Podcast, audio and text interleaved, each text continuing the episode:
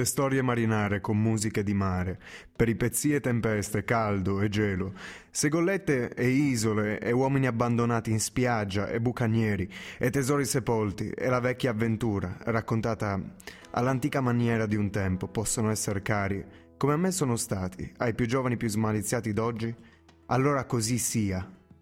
Via, comprate, altrimenti... Se il giovane che studia più non brama, in memoria delle vecchie passioni Kingston o il valoroso Ballantyne, o quel Cooper del Bosco e dell'Onda, sia pure anche così, e possa io aver modo, con tutti i miei pirati, di spartir la tomba dove essi giacciono con i personaggi loro. Bentornati a Tra le Righe, oggi vi raccontiamo la storia di Jim Hawkins.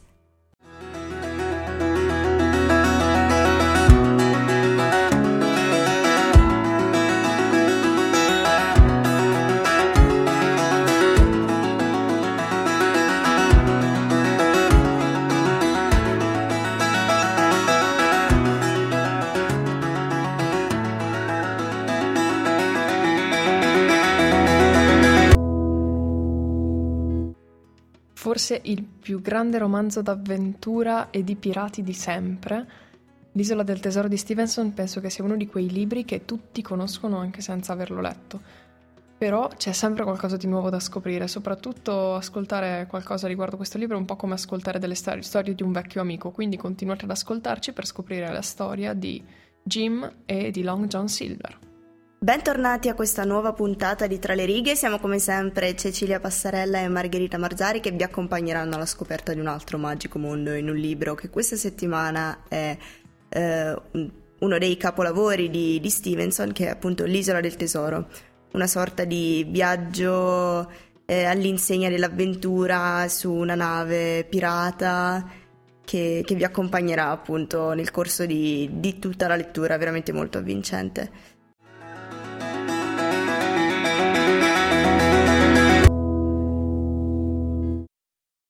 Come abbiamo detto, oggi parliamo appunto dell'Isola del Tesoro di Robert Louis Stevenson.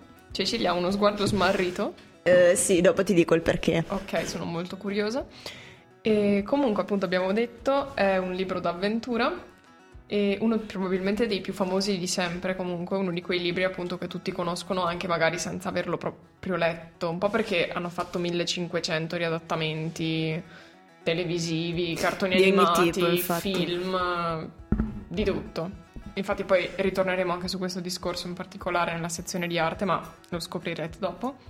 È uno dei più famosi anche perché si tratta di narrativa per bambini, narrativa adolescenziale, quindi sì, esatto. Normalmente i classici libri che si consigliano alle scuole medie, anche ai primi anni delle superiori, sono proprio questi. Esatto, diciamo che è uno di quegli esempi di libri che non sono stati scritti per i ragazzi, che però sono diventati classici per ragazzi con il tempo, che comunque sono sempre attuali pur appunto avendo centinaia di anni alla fine comunque. Caratteristica di questi racconti è proprio quella di parlare di storie adolescenziali. Infatti il protagonista dell'Isola del Tesoro è un giovanissimo ragazzo, sono addirittura un bambino, che si chiama appunto Jim Hawkins. Esatto.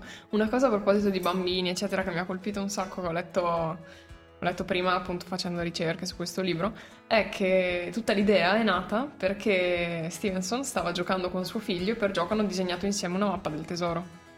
E chi non ha mai disegnato una mappa del tesoro? Esatto, e da questa cosa è nato tutto il libro. Sì, diciamo che tutti abbiamo disegnato una mappa del tesoro da piccoli, ma i nostri genitori non hanno scritto l'Isola del Tesoro. Ecco. Beh, uffa. Storie di pirati comunque sempre molto belle, sempre molto avvincenti, specialmente anche in questo libro il modo in cui sono descritte ti fanno sentire quasi addirittura il dondolare della nave. Sì, cioè entri molto nella narrazione, nel libro, nella storia, riesci a immedesimarti molto bene, questa cosa data anche dal fatto che è raccontato in prima persona. Mamma mia, ci leggevo nel pensiero, Margherita. Cioè ormai dopo 4 stagioni così. Volevo farti anche una proposta dopo per la questione del... Marghe, mi vuoi sposare? No, voglio farti un altro tipo di proposta a proposito del format delle puntate. Bene, anticipiamo qualcosa anche ai nostri ascoltatori. Poi magari non si fa niente, però anticipiamo lo stesso. Ritornando al nostro libro, per quanto mi riguarda ho trovato anche delle somiglianze con altri libri. Ci hai fatto caso? Per esempio? Per esempio con Le avventure di Huckleberry Finn o anche con Oliver Twist. Ecco, sì, perché sono i classici romanzi di formazione, dove il protagonista, appunto, molto giovane, e appunto preadolescenziale di solito come età, quindi sotto i 15 anni, e cresce, appunto, e c'è questo sviluppo sia psicologico ma anche proprio fisico, perché cresce anche di età durante la narrazione, e quindi si tende a crescere, a maturare col personaggio durante la lettura, appunto. Quindi hanno forse un po' questo in comune. Sì, stiamo parlando poi anche di libri scritti tutti intorno alla prima metà, primi anni dell'Ottocento, e che quindi sono anche molto simili come struttura, come stile narrativo e anche come evoluzione narrativa. Iniziano un po' parlando in un modo abbastanza statico, ovvero presentare una situazione, una sorta di abitudine che poi va man mano maturando e sfociando in un qualcosa di totalmente diverso, con ovviamente il lieto fine.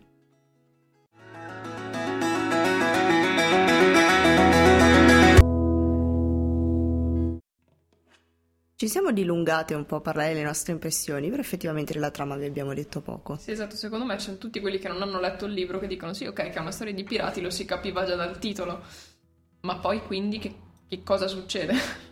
Come dicevamo, appunto, di apertura statica, anche questo libro si apre con l'immagine di una locanda, gestita appunto da una piccola famiglia, in condizioni anche abbastanza modeste, che un bel giorno, non proprio bellissimo in realtà, si ritrova come cliente della locanda un capitano di nome Flint, una persona molto inquietante, molto oscura, palesemente con atteggiamenti pirateschi. Sì, diciamo che si nota che sta scappando, ha proprio questo atteggiamento da animale in gabbia, braccato, e appunto vuole nascondersi. Ma il bello è che nonostante lui terrorizzi i clienti, allo stesso tempo riesce a fare in modo che essi continuino a restare perché hanno voglia, diciamo, di ascoltare le sue storie. Sono in un certo qual modo sia attratti che spaventati da questa figura minacciosa. Sì, perché ha quel mistero, quel fascino un po' dell'ignoto che ti spaventa ma ti attira un sacco anche. Quindi questo, diciamo che questo influsso, questa cosa prende molto di più Jim di tutti gli altri avventori. Assolutamente. Cioè lui che rimane più succube di questa figura. Specialmente perché va un po' a rompere anche la routine, questa continua monotonia del quotidiano. Sì, esatto, anche perché, diciamolo, cioè per un ragazzino di quell'età, in una locanda, nella periferia di Bristol, cos'è che c'è da fare alla fin fine? Lui è un po' vittima di questa monotonia che non risponde alle sue aspettative della vita. Quindi nel momento in cui arriva questa figura che rompe questi schemi, gli sconvolge la vita, letteralmente. Ancora più minacciosa, diciamo, la vicenda si fa nel momento in cui iniziano a intervenire altri personaggi che si presentano alla locanda, altri pirati che sono un po' in combutta tra di loro e anche in competizione, e che porteranno quindi anche alla morte del capitano Flint, alla scoperta di una mappa del tesoro. Esatto, che da qui appunto ovviamente fa riferimento al tesoro di cui il titolo. E quindi questo sarà il momento di spannung, di massima tensione, perché che darà inizio alle vicende. Esatto, poi da qua comincia un viaggio di Jim con il dottore, un amico di famiglia, e appunto alla ricerca di questo tesoro. Appunto andranno a cercare una ciurma, perché ovviamente devono mettersi per nave, però nessuno è dei due marinaio, quindi comunque devono trovare una ciurma, in cui tra l'altro ci sarà anche un personaggio, uno dei personaggi più ambigui della vicenda, ma anche uno dei più interessanti comunque, che è John Silver. Esatto, John Silver, che è il cuoco di bordo, che in realtà però si sapeva essere un traditore. Esatto, perché stiamo facendo un sacco di spoiler, non fa niente. No, ma non sono spoiler, tutto quello che succede nelle prime 30 pagine non sono spoiler. In realtà siamo già a pagina 70-80. Ah, scusa. Comunque appunto questo cuoco che faceva parte della ciurma del capitano Flynn e vuole la mappa. E farà di tutto per impossessarsi. Esatto, e secondo me una delle cose più interessanti proprio di questo libro è il tipo di rapporto che si crea tra Jim e il cuoco, perché c'è questa figura che è enigmatica da matti, nel senso che un minuto prima è violento, senza scrupoli, eccetera, e un secondo dopo invece è l'amico sincero che si confida con Jim e che gli dà il buon esempio, che gli salva la vita. Quindi, cioè, un po' ti lascia così da farti due domande. Per essere pronti a prendere il mare ci volle più tempo di quanto il signor Trelawney avesse immaginato. E nessuno dei nostri piani iniziali, nemmeno quello del dottor Livesey di tenermi vicino a lui, andò a termine secondo le nostre intenzioni. Il dottore dovette recarsi a Londra alla ricerca di un medico che lo sostituisse nello studio. L'illustrissimo signore ebbe molto da fare a Bristol e io rimasi alla villa, affidato al vecchio guardachiaccia Redruth, quasi come un prigioniero, ma rapito da fantasie marine e dalle più visioni più fascinose di strane isole e avventure. Meditavo per ore sopra quella mappa, di cui ben ricordavo ogni minimo dettaglio. Seduto accanto al fuoco, nella stanza della governante, mi avvicinavo con la fantasia a quell'isola da ogni direzione possibile. Esploravo ogni arco della superficie, mi inerpicavo 1000 volte sull'altura che chiamavano il cannocchiale e dalla vetta godevo dei più splendidi e cangianti panorami. A volte l'isola era infestata di selvaggi con i quali combattevamo, a volte di animali pericolosi che ci davano la caccia. Ma in tutte le mie fantasticherie non mi accadde mai niente di così strano e tragico come le avventure che avremmo vissuto davvero.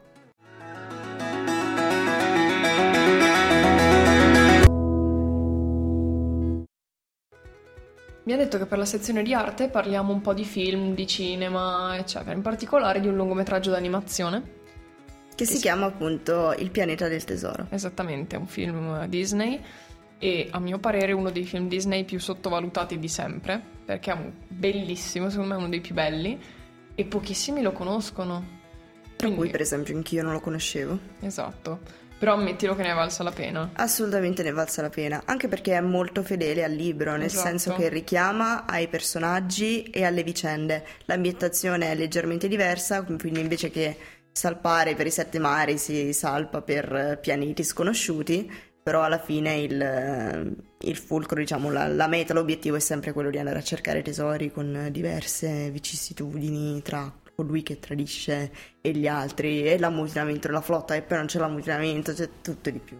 Esatto, infatti questa cosa è molto bella proprio perché è totalmente diverso e allo stesso tempo fedelissimo, perché infatti abbiamo detto ambientato nello spazio. Quindi ci sono questi skateboard spaziali, queste navi che volano, perché comunque c'è la nave, non c'è una navicella, però c'è la nave che vola nello spazio.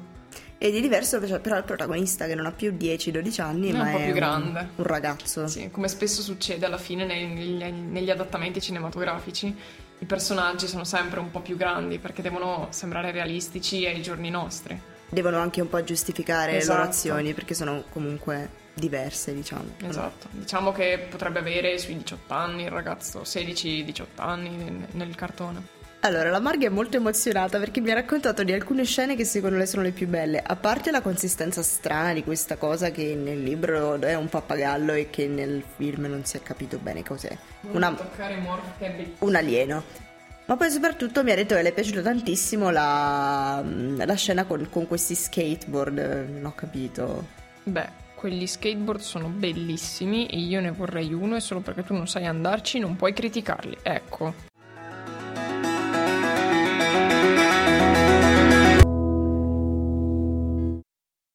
E anche questa è finita. Sembra stranissimo, sembra adesso che abbiamo iniziato a parlare. Queste conversazioni sono un po' troppo brevi, Marghe, forse dovremmo allungarle un po'. Anche se forse potrebbero uscire altre cazzate. Sì, diciamo che ne spariamo già abbastanza. Va bene così, allora. Potremmo subire anche noi un ammutinamento, esatto, da parte del pubblico. Esatto. Bene, fateci con queste perle degne di Cecilia noi vi salutiamo. Beh dai, questa era tua. Sì, appunto, mi stai contagiando male. No, è giustissimo invece. Diciamo che vi diamo appuntamento la prossima settimana. Ci faremo altre risate, secondo me. E sì. Il prossimo libro di cui vi parleremo è di Whitman ed è Foglie d'Erba, una raccolta di poesie che ci è piaciuta particolarmente, che speriamo di trasmettere anche a voi questa passione. Ringraziamo Tommaso Selli per averci consigliato questo libro, L'Isola del Tesoro, e per le letture. Esatto. Quindi continuate a consigliarci i libri, noi continueremo a citarvi, se potessimo vi chiameremo anche per le letture, cioè, a noi piacerebbe, ci piace cambiare persone. Palesatevi, esatto, così vi chiamiamo per le letture. Ciao. Ciao.